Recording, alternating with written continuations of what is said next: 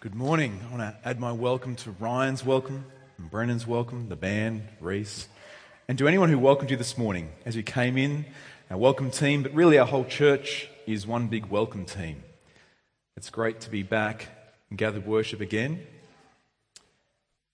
If you want to hear God speak, open a Bible. So please open your Bibles to 1 Thessalonians chapter 2. We were just there in 1 Corinthians. It's uh, both penned by Paul but authored by God. If you just turn your Bibles to the right, you'll find 1 Thessalonians. Please use the contents page, but if you're using those black church Bibles, you'll find it on page 986. Page 986. 1 Thessalonians. We're in a series in Thessalonians. We'll be in this series over term three, and we're up to chapter 2, verse 17. We'll read from in a moment. But because this is God's word and He breathed it onto the page for us, let's ask His Holy Spirit for help now. Let's pray. Our gracious God, you speak to us from the scriptures, and we're listening now as we open the Bible to read your spirit breathed word. So help us, we pray. Hear our prayer that we would be so shaped by the good news of Jesus, by the gospel of Christ. This is what we're asking for this moment, but that this moment would reverberate through our lives as we reflect upon your word, meditate upon it, memorize it, as your word so shapes us into the image of your Son. In his name we pray. Amen. You'll see on the service sheet, on the service booklet, there's page five, there's an outline. And um, there's a question about what we learn in lockdown. What have you learnt in lockdown?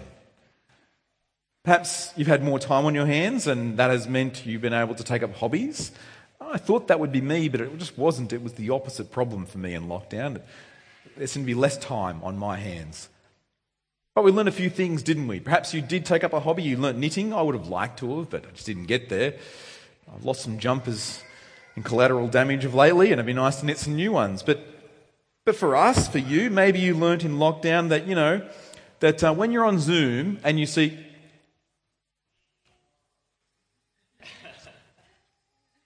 Oh, the, the mute button was on. Sorry.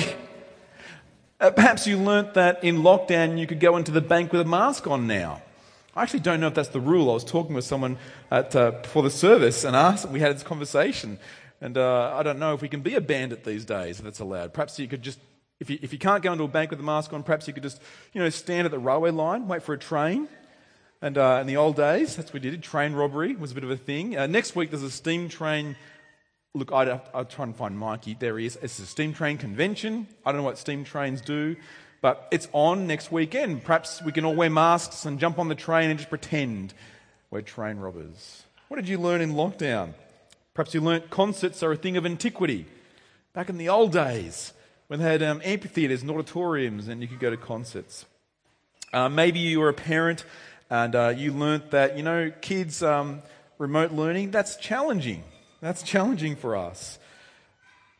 Maybe it is we just appreciate that when we can get to church, we get to church because you never know when the next lockdown will come. We've learned a lot in lockdown. And for a church, I think that we have learned, as I talk with people, as I talk with you, church family, as I talk with our friends, we have learned, we have learned Christ, what it means to be patient, all the fruit of the Spirit, kind and loving. We've learnt what it means to hear God through the scriptures is a staple for us and that we need that. We absolutely need that as a church. I reckon if you forego that, you'll just notice in yourself the grumpiness grows, the bitterness grows, the suspicion, the distance, the all the things uh, grow in us when actually we could replace that with growing more like Jesus, which is the opposite of all those things. The staple for reforming church is to be in books of the Bible. We are in a letter, if you're new with us this morning, we're in a letter in 1 Thessalonians. It was written, penned by Paul, but it's authored by God. It's written to a church at Thessalonica, but it's also written for us. And here we see that God is setting the agenda for us. So when we come to 1 Thessalonians chapter 2, verse 17 to 20, uh, Amy, my wife, said, This is the shortest passage I've heard you preach on in ages. We like big chunks of scripture here. We like to go deep into the Bible. And yes, it's only a few verses. But today, this is a timely text, friends. This is such a timely text for life in between and in lockdown, particularly for a church. You'll see why in a moment. But today we're going to look deeply into the design of relationships in the community that is meant to be the church, God's design. Secondly, we're going to look over the horizon and see not just what the community of the church is meant by God's design for today, but what the reward for us of those relationships is over the horizon in the future. And thirdly, we're then going to plan and pray as a church that this would be our church culture. This would be the shape of us. That we would get ready, grow ready for Christ's return. This is the theme of this letter. At every turn in this book, you'll see Christ's return is mentioned. Every turn, every paragraph, every section. It's all about being ready for Christ's return, which the question is are we? Are you ready for Christ's return? Let's read 1 Thessalonians chapter 2. We take it up at verse 17, and you'll see why this is so timely. But since we were torn away from you, brothers and sisters, for a short time, in person, not in heart. We endeavoured the more eagerly and with great desire to see you face to face. I, Paul, again and again, but Satan hindered us. For what is our hope or joy or crown of boasting before our Lord Jesus at his coming? Is it not you? For you are our glory and joy. Throughout this letter, it's impressed upon us how much the Thessalonians meant to Paul. How much this little church that he had planted, that he had started, how much they were so dear to him and to Silas and to Timothy. And here we see the first of only two points this morning. The first point is Paul longed to see them face to face. That the church has this longing to see one another face to face. And I know I say that in front of a camera and a live stream, but there's something better, isn't there, about being together face to face.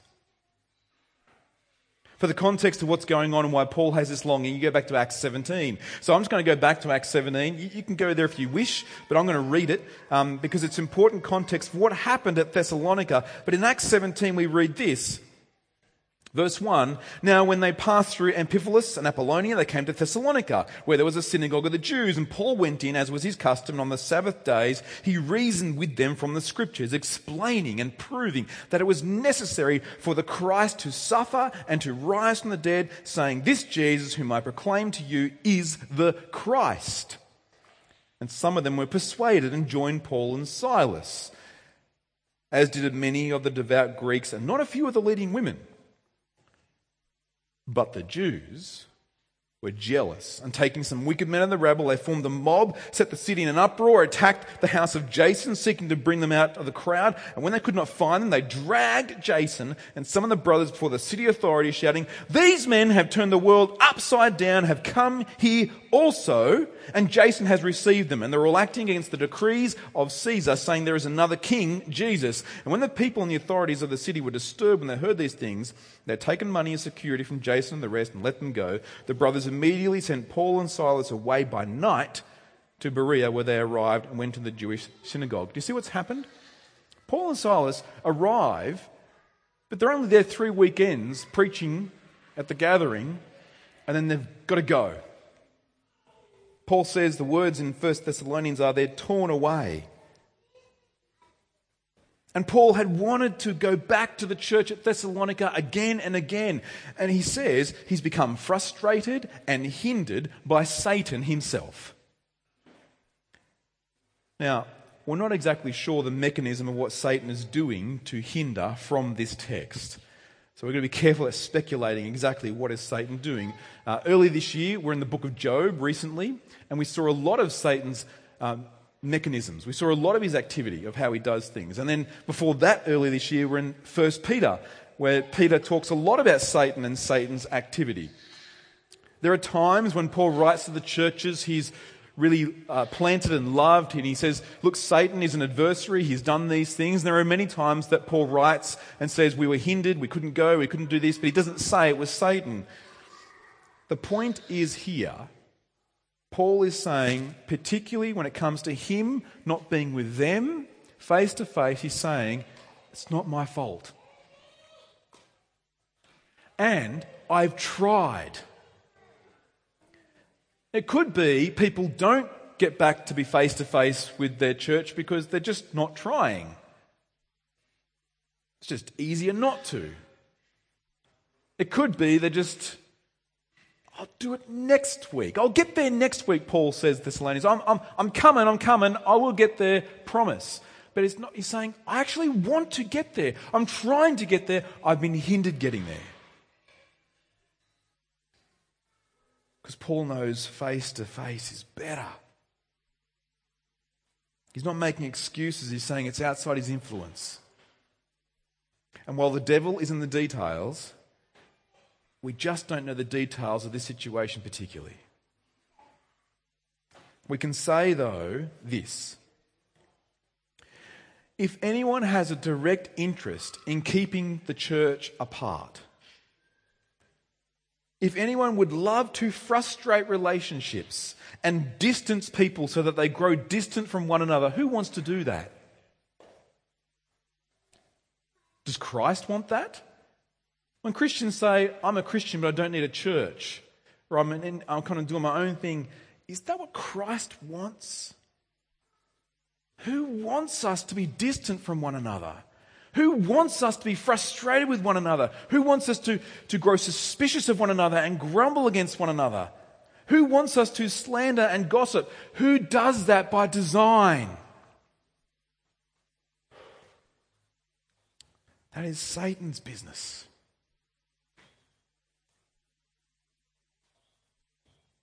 It's what the devil desires. We know that Paul couldn't get to them personally, so personally he does what he can. He sends Timothy. We see this next week in chapter 3 in the context of how we get comfort in suffering from one another, comfort from one another. Paul couldn't get to them, but he prays for them. And as he prayed for them, he expressed that longing of the church that is torn apart. We know this longing, don't we? We've been torn apart. Lockdown, not lockdown. Lockdown, not lockdown. I wrote a little article for our website. You can go and look it up later. I think that we've been getting ministry whiplash. We're sort of, you never know what we're up to. But the longing of the church is actually against the longing of Satan. Satan's desire is to divide. What is the church's desire? It's the desire of Christ. It's that desire we see each week. We see each other for small groups here. We see each other for men's breakfast yesterday, women's brunch. We see each other. And what do we say? I heard it yesterday. What do we say? I see you on Sunday. I see you face to face.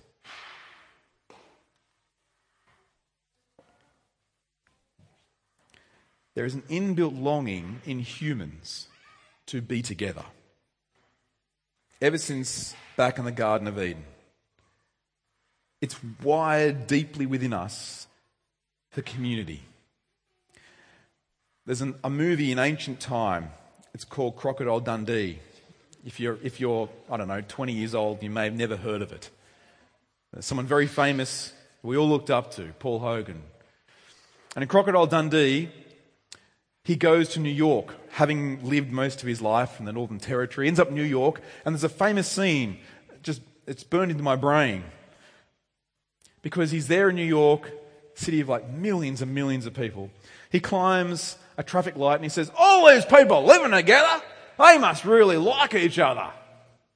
Something like that. Forgive the uh, accent. You see, it's, it's wired in us that we would want to be gathered together. We build cities and towns and we, we trade and we, we relate and we do things together.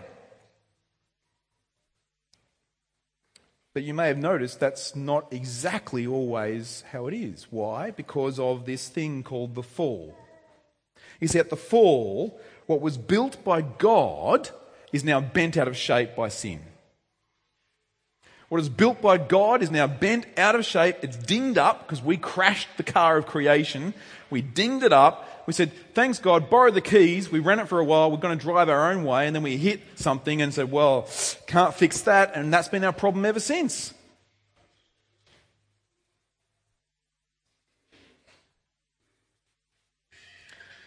And so when it comes to gathering, we still desire to be together.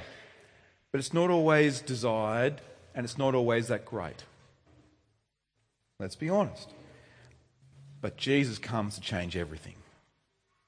See, Jesus comes and he comes to save and gather people. Jesus doesn't just come to save us to put us in little in individual pods. And so we're, you know, we're not kind of plugged in like the Matrix. I'm trying to grab the 30 year olds in the room. But um, he comes in to save and gather us. To gather us to be not just a one person, but his people that we sung this morning. And the picture of the future that we get to see is in the book of Revelation. And the book of Revelation we use for our call to worship this morning. And we all said it together. It's the last prayer of the Bible. The last words of the New Testament are a prayer Come, Lord Jesus, come. It's the last word said is his people saying, Please return. And the picture of the future that we get in that book, which is called apocalyptic literature, which by the way is not, apocalyptic is not a, a, zombie apocalypse. Uh, it, doesn't, it doesn't mean a zombies, it doesn't mean a pandemic, it doesn't mean a, a world war. The word apocalyptic means revealing. The book of Revelation reveals a picture of the future that is real and it's going to be in human history. That one day we're all going to be there around a throne. And no one's going to say, who belong to God, no one's going to say, you know what, I'd rather do my own thing over here. Because, because the thing is there, and his name is Christ, and we are with him. He's the thing, and his people are the thing. Which means for now, church is a taste of heaven on earth. And all the people said, Really? Like, like these chairs are pretty great. We made sure when we bought these chairs, we we invested heavily in these chairs. We, we can't buy carpet because we're not going to be sitting on the, on the floor a lot. We do need some carpet, but let's get good chairs. Is heaven just going to be these blue chairs? It's, it's better than that. Heaven is, there's no tears. We saw this in Revelation. No tears, no sin, no pain, no crying, no angst, no bitterness, no grumbling, no gossip, no slander, no broken relationships. Heaven is what we were designed for. It's where we're meant to be.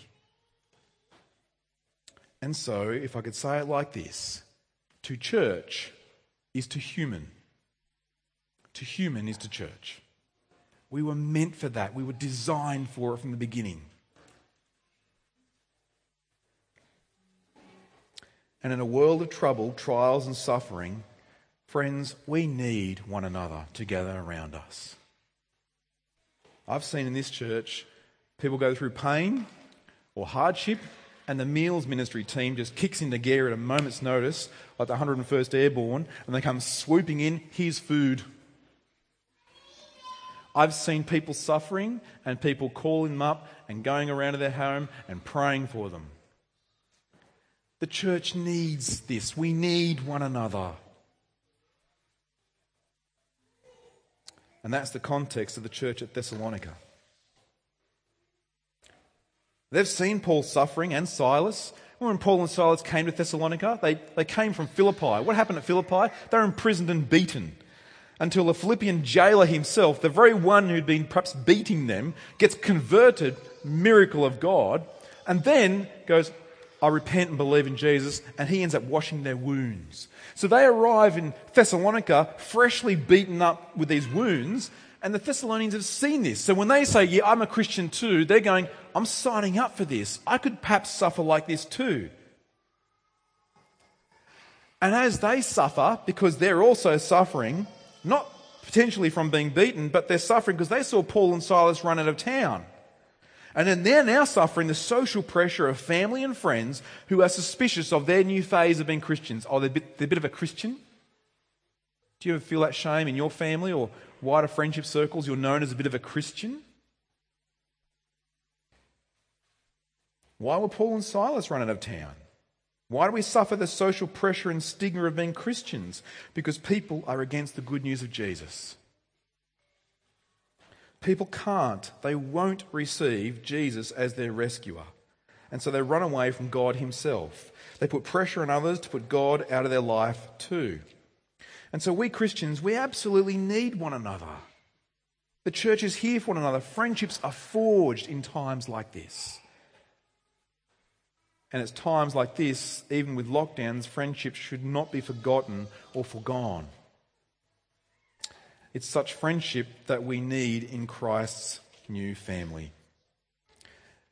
And it's those people whom we boast in before the Lord Jesus at his coming. Second point. Look at verse 19 of 1 Thessalonians. Do you not think this is a strange thing to say in the context of the whole gospel and the glorious God that we've been saved by? Verse 19. For what is our hope or joy or crown of boasting? What are you expecting to say? Christ. Before our Lord Jesus at his coming, is it not you? For you are our glory and joy.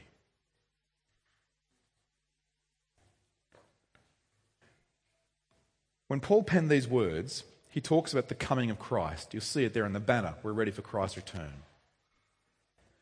The word he uses for coming, there's different words, by the way. So in, in, Revelation, it was a different word originally used for coming. The word he uses here is parousia.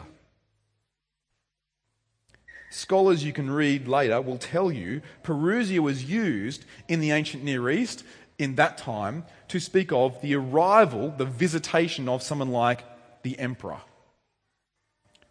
The emperor's coming.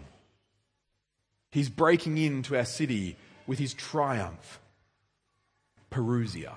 Now, at the time, imagine you're in Thessalonica and the emperor is coming, Parousia. Some of you might be looking forward to this with anticipation. But there might be some of us looking forward to it with anxiousness. The emperor's coming to town? Well, I've heard about that guy. I mean, he's on the coin, but I've heard about him. Because emperors were distant and their rule was by dictatorship. And here's what I think is wonderful about the way Paul uses words. He picks up a word that's about the emperor and he says, Let me tell you, Parousia, about Jesus Christ. Paul says the real ruler of the universe is coming. And this ruler has been before. The emperor established cities and towns and named them after his family. This ruler, he plants churches by his good news. And this ruler, he's not a dictator over his subjects. No, he dies for his subjects. This ruler gets his life and gives it up for his subjects. He lays down low and takes the judgment deserving of a sinner for his subjects. We've named this discipleship series Ready for Christ's Return. We've seen at every turn in this book, this is what it's about. Are we ready for Christ's return? It's all about being ready for the better life to come that is forever. What else is there to live for, friends? Can I ask you, what else is there to live for in this life but a better life to come that lasts forever? What else could you live for in this life to compete with that? We try, don't we? But what else could you live for but the better life to come? We sang the chorus of the saved, for Christ is on our side. We don't earn a place in heaven. You can't earn the grace of God in Christ Jesus. We don't work for it. We don't deserve rescue from wrath to come because I deserve wrath to come. We are saved by grace through faith in Christ, and this is a gift. So, why then does Paul, knowing that Everything we ever could hope for is Christ Himself. Everything we've ever preached from this pulpit is Christ Himself. Why does Paul all of a sudden take a left turn in verses 19 and 20 and say, You know what my glory, my crown, my joy, my hope is? It's you guys. Why does he do that? It's got to make you think, doesn't it? The church of Thessalonica is people.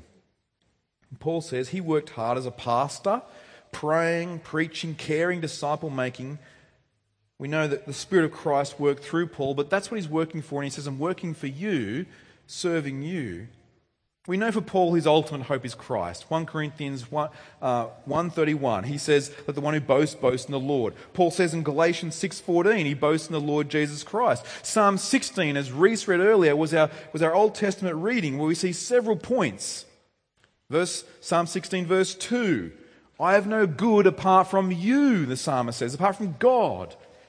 Verse 5, the Lord is my chosen portion and cup. Verse 10, you won't abandon my soul to Sheol. My hope of anything in life and death is God Himself. Verse 11, at God's right hand are pleasures forevermore. If you want to find real pleasure, go to God. So, why does Paul, who knows all that, believes all that, who says his ultimate joy is in Christ, his crown is Christ, his glory is Christ, why does he say, You are my crown, my joy, my, joy, my glory? He says it also in Philippians 4 1 about the Philippian church. He says there, Therefore, my brothers and sisters whom I long and love for, my joy and crown. Why does he call people his joy and crown when Christ is his joy and crown? Think about this. What could Paul we're going to start thinking about Paul and then we'll think about us. What could Paul possibly want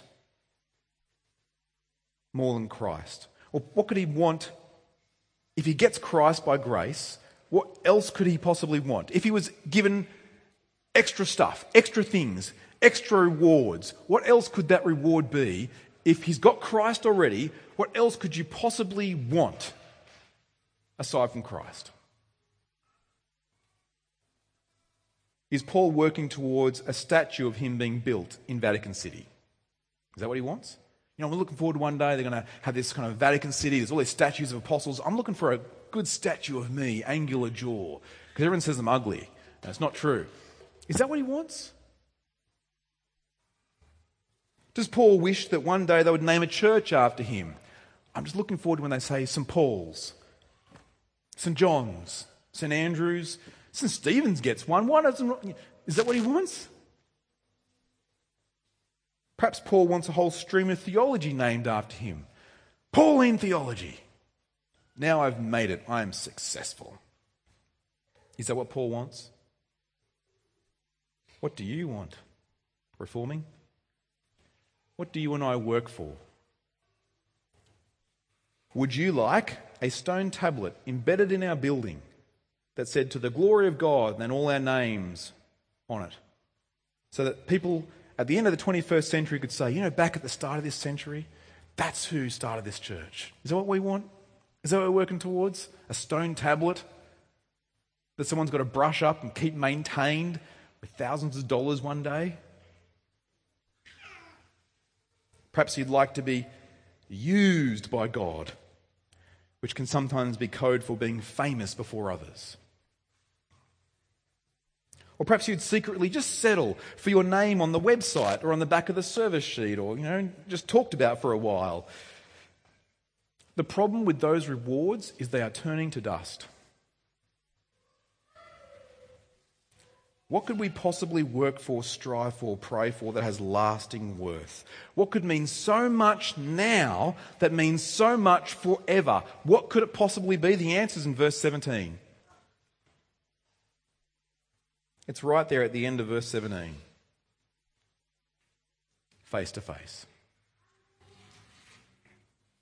That's the reward. You are my answer, and I am your answer. I've heard people argue, I've read theological papers that reward rewards theology. Reward is, is, is, a, is a larger mansion, it's closer to the throne. And I say, you won't find that in the scriptures at all.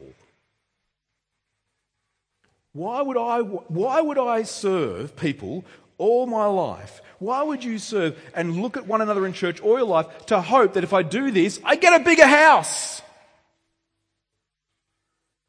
Or I get a farm, or I get a something. It's about as much motivation as will last beyond Monday. The reward is not stuff, and it's not gold, and it's not many, many big things you get. Look at what Paul says here. In 1 Corinthians 3, we saw it as well. Look at what the reward is it's you. It's you, it's one another. I don't care a lick for a bigger house in heaven. I care to see you in heaven. That's what, I, if, if I get Christ, and that is a wonderful gift by grace that I could never get myself. I can't earn it, can't pay it back, can't do anything for it. It's an amazing thing that causes me to sing and, and say of my salvation and tell others, let me tell about Jesus. But if I get Jesus and then by His grace and wonderful provision, I get one little extra, like little extra reward as well. What would I possibly want? I'd want to see you there. And wouldn't you want to see me?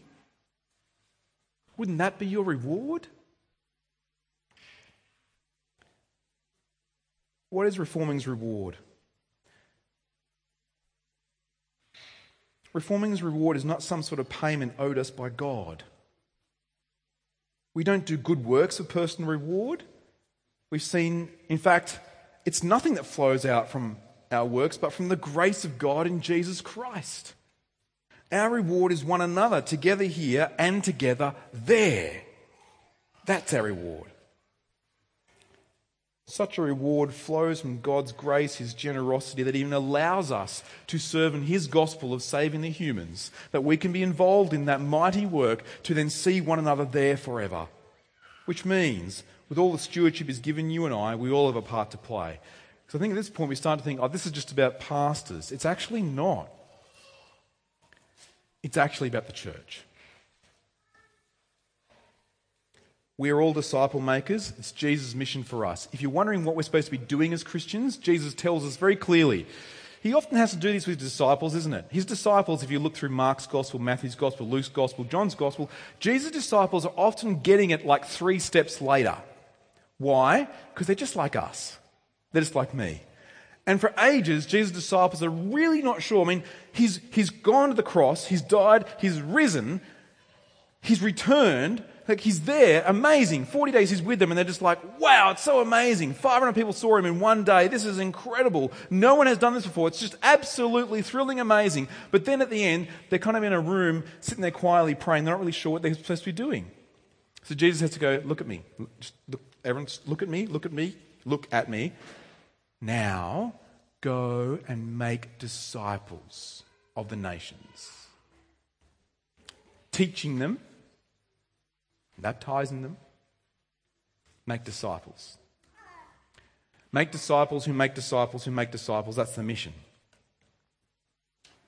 And ever since then, the church has been confused with that. Well, what are we supposed to be doing? Let's, let's, let's do some conferences and reevaluation, get some scholarship. We're, we're trying to work out what we're supposed to be doing. It, it, Jesus told us, it's right there, it's very clear.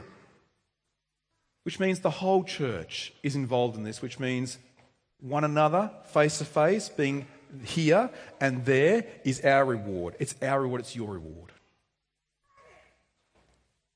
This is what we live for. It's, it's, it's who we love, it's our great desire to get together. We're all different. But even as we're all different, we all deserve judgment. I deserve judgment. But God has done something so gracious, He gives us rescue in Christ, and He gives us each other as our reward. This text in 1 Thessalonians talks to us today. It talks to us today because it's speaking from the scriptures. God is speaking to us, to you and me, in a time and place where we could be so tempted after lockdown after lockdown, in a time and place we could be so tempted to be torn away from each other, as Paul says, but not just in person, but also in heart.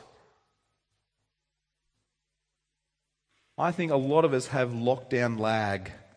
We're just, we're worn out from it. I get it. Me too. I'm not a major influence of that, but I am responsible for how I respond.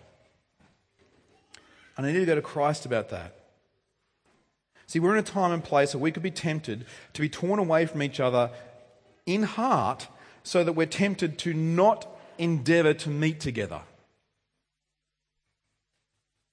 We could be tempted to have a well, actually, no great desire to see one another face to face. We could be tempted to look at one another not with love, but with distance, and distance sometimes doesn't make the heart grow fonder, it makes the heart grow distant.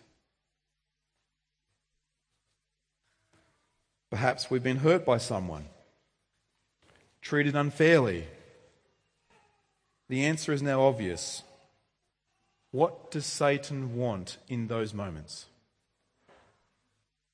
What does Satan want for your life? He wants you to be distant from people, disgruntled with people, grumbling against people, perhaps even take it to the next level, level up and gossiping about people. Satan wants that.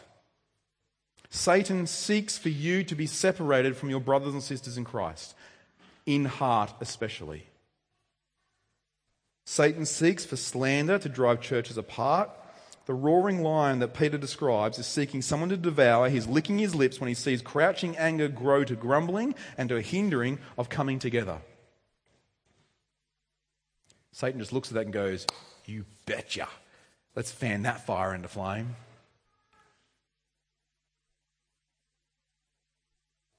Today, we needed this text. In these times, this is timely. And today, can we just see how powerfully Jesus changes everything? Parousia. The presence of God breaking into human history at Christ's return for the age to come. Parousia. Throughout 1 Thessalonians, we're hearing a benediction in this whole series. So every service, as we're in 1 Thessalonians, Ryan's going to say it at the end. We're going to hear the same benediction. It comes from the end of the book of Thessalonians. It comes from the end of this letter.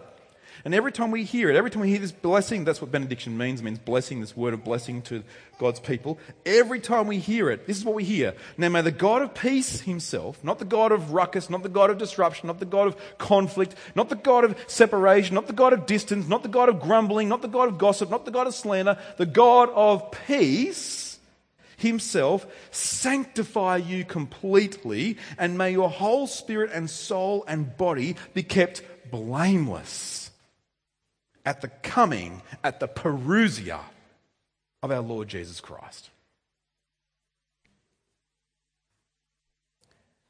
Friends, if you are here or tuning in online and you are exploring Christ, you're looking into the things of Christ, of Christianity, this is a timely talk from this text for you right now.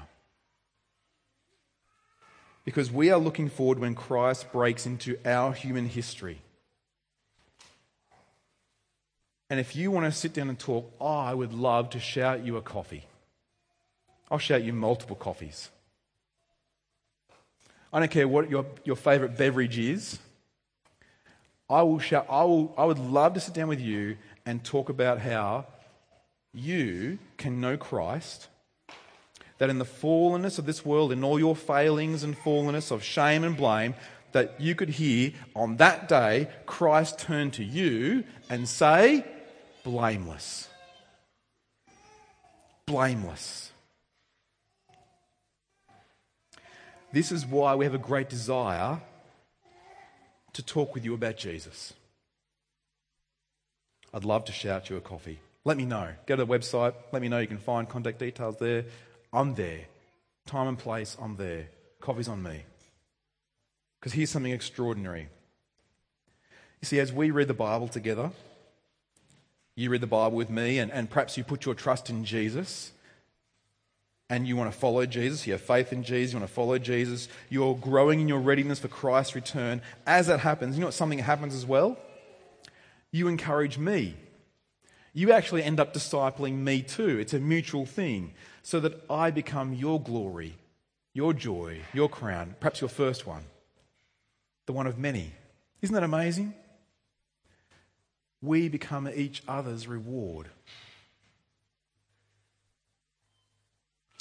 I think the best cake in the world is fruitcake. You're all thinking, where is he going with this? I love fruitcake. Why? Because you don't need to add anything to fruitcake to enjoy it. It's the best. But some people I've seen add icing to fruitcake, and that does make it even better, doesn't it? That's what we're seeing here, friends. If Christ is like fruitcake, you don't need anything in Christ, but you also get some icing, others in Christ, well, that's just the best. So for us, Reforming Church, we belong to Christ. Hope has happened to us. It's changed us. It's, it's changed our future. It's changed our now. It's why we're so happy to be gathered together. Which I think means three brief things for us to now plan and pray about as a church. Firstly, your reward is our reward. And therefore, it doesn't matter how you serve in our church, we all get to enjoy and share in the same reward. This is not just a minister's thing and a congregation thing. We're all making disciples in all the body of Christ gifts that we use, all of us. And our reward is look around, it's one another. Secondly, our ministry means we don't need to get reward here necessarily. Jesus, particularly himself, is, is at pains to say, don't, don't do things in such a way, don't serve in such a way so that others go, Wow, well done, you. Jesus says, You want accolades? You've already received your reward now. So, can I encourage you? Look for the ministries where it's not seen. Look for the ministries where, you know, I'm going to serve people to make little disciples of Jesus, and no one's going to notice, particularly in this life, but Jesus does. And those little disciples will one day grow to be big disciples who one day remember their kids' church leader or their creche supervisor who actually taught them about Jesus. And that is a reward that is out of this world, friends. It's people like Mrs. Cornford. You don't know who Mrs. Cornford is. But she taught me Jesus when I was six years old in kids' church. One day, Mrs. Cornford and I were standing in front of a throne. It'd be kind of like the biggest concert in the world, really, those things of antiquity. And this is the third thing. I want you just now to imagine something. Imagine that day, ready for Christ's return. Imagine that day, what it's like. Christ has returned, we're all around the throne. Books have been opened and we get to be in. We're gathered together. And you know what happens? We start doing what we do at concerts. We go, Where's my phone? I'm going to take a picture. I'm going to take some footage of this and then I can show my friends. But except we look over and go, They're already here. There's you and you and you and you and you and you and you and you. There's Mrs. Cornford and there's you and you. And we just, we just look around and we just look at one another and we put our phones away. I know we don't have phones. But we don't need to be recording it and sharing it with people who are not there because we're all there. Because that's the reward we were looking forward to. Let's look forward to seeing each other each Sunday and on that final day. For now, our business now is to pray. Let's pray. Our gracious God, we thank you that we are in the business of making disciples who make disciples for a reward that is one another. It is icing on the cake of Christ. That we get Christ and then we get one another. This is a beautiful and wonderful gift of grace. And so now we pray, we're asking, help us to keep dreaming, praying, planning with purpose this kind of disciple making that seeks to see one another and many others who are not here yet there on the last day. We thank you for your grace that makes this all so powerfully possible. We are so grateful. In Jesus' name, amen. Amen.